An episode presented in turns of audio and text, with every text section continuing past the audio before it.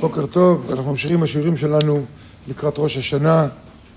אה, טיפה, רק לחזור עוד פעם, לסכם. אמרנו שהשופר, לשופר יש שני תפקידים, להאיר את הזעיר אנפין שבתוכנו. למה צריך להאיר אותו? כי הוא היה בתרדמה בגלל הנסירה. צריך להאיר אותו עכשיו, כי מה שאנחנו צריכים את, את החסדים של זעיר אנפין, שיעזרו, יעזרו לנו במה? לתפקיד השני של השופר, וזה להוריד או לסלק או לצמצם את הגימל ראשונות של השופר. הגימל ראשונות שאמרנו שזה כל מה שאנרגיה בלתי נשלטת, כל אנרגיה שהיא יותר מדי. ולמה צריך להעיר את זעיר אנפין, כמו שאמרנו? מה הבעיה אם הוא יישן עוד קצת? נכון, תן לו כמה דקות לישון, אבל, אבל צריכים את זעיר אנפין בשביל להכניס רחמים, בשביל להכניס את הכוח של רחמים לתוך התהליך. למדנו שבראש השנה אין רחמים, רק דין. וכשאנחנו מעבירים את הדינים מזעיר אנפין למלכות, אם לא יהיה משהו שיקל את הדין, אז גם השופר לא יעזור. זה כל העניין. שהשופר יכול לעשות את העבודה הזאת, אבל צריך משהו שיקל, משהו, איזה כמו, אם יש חלודה, אז אתה שם איזה שמן, אני יודע מה, בשביל לרכך טיפה. ככה, הקצת חסדים האלה יעזרו לשופר להוריד את הגימל ראשונות. ולכן השופר והתק... וה... והתקיעות, הם מאירים את הזעיר אנפין מהתרדמה שלו, ואז השופר יכול למתק את הדין. מדוע? כי הזעיר אנפין עצמו, הוא, הוא, הוא משמש בתור, באופן רגיל זעיר אנפין משמש בתור פיל, פילטר.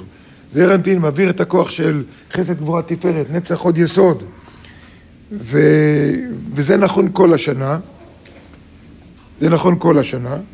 אבל בראש השנה, כשיש דין, צריך, צריך קצת להכניס זעיר אנפין לתוך המערכת הזאת, כדי שהחסדים יעזרו לנו.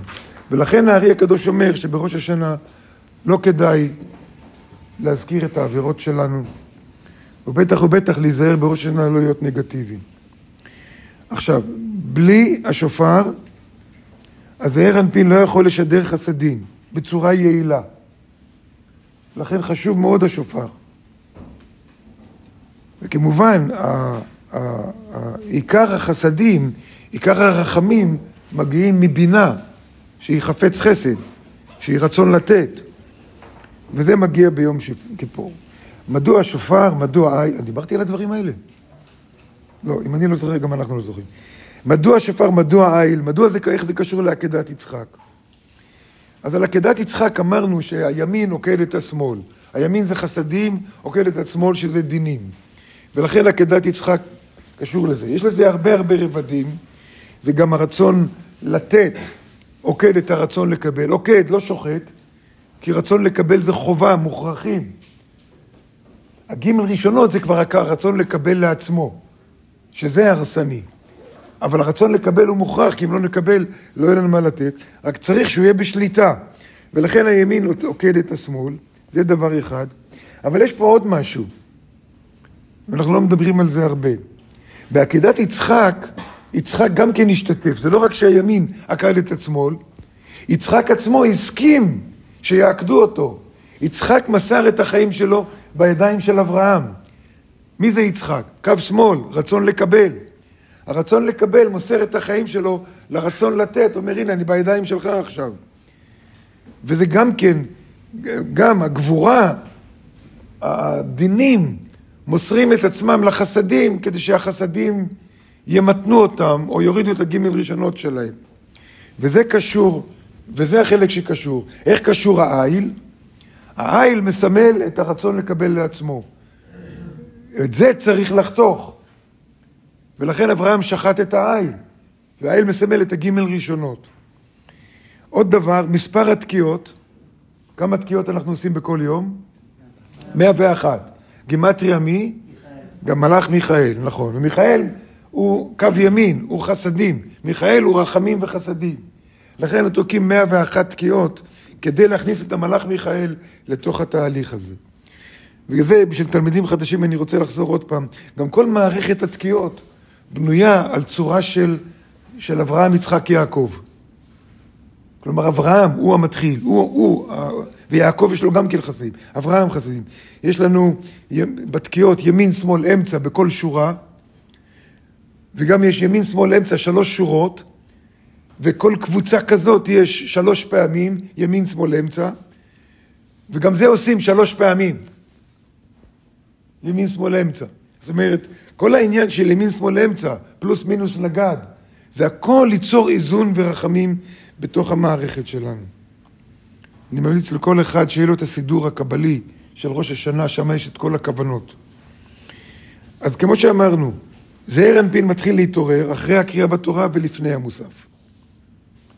וזה החלק החשוב. זעיר אנפין מתחיל להתעורר אחרי הקריאה בתורה, אחרי שהכנסנו את האנרגיה של הקריאה בתורה, ואז ולפני המוסף. כי מה עושים לפני המוסף? התקיעות שבשופר, החלק הראשון. הקבוצה הראשונה של התקיעות בשופר, קו ימין, עושים לפני תפילת מוסף, ואז בתוך תפילת מוסף עושים עוד קבוצה אחת, זה קו שמאל, ואז בחזרה של השליח ציבור עושים עוד פעם, וזה קו אמצע. ואלה הכוונות הבסיסיות. כמובן יש כוונה לכל תקיעה. לכל תקיעה ותקיעה יש כוונה בסידור שלנו. יש ריבוע מיוחד לכל תקיעה ותקיעה מהמאה ואחת תקיעות. וחשוב לפני ראש השנה לעבור על זה אחד-אחד, כאילו אנחנו בתקיעות. ממש לעבור בעיניים, להבין את זה זה קצת מסובך. אפשר, זה לא בלתי אפשרי, אבל, אבל זה מסובך, אבל לפחות לעבור בעיניים על כל תקיעה ותקיעה. תלמידים ותיקים לפחות שיעשו את זה. אוקיי? כי באמת זה יכול לעזור לנו. כמובן, המכריז צריך ללמוד את זה ממש, והתוקע בשופר צריך ללמוד את זה ממש, על כל תקיעה ותקיעה, את הכוונות שלה. וכמו שאמרנו, כל, כל תקיעה ותקיעה עם הכוונות שלה, עם הכוונות, עושה, אה, באמת מבטלת את הדין ומכניסה רחמים. ועוד דבר שחשוב לדעת, שאחרי, כשמדברים על דין קשה ודין רפה, הדין הקשה הוא בעצם עד התקיעות בשופר. שביום הראשון השבת כבר עושה לנו את זה.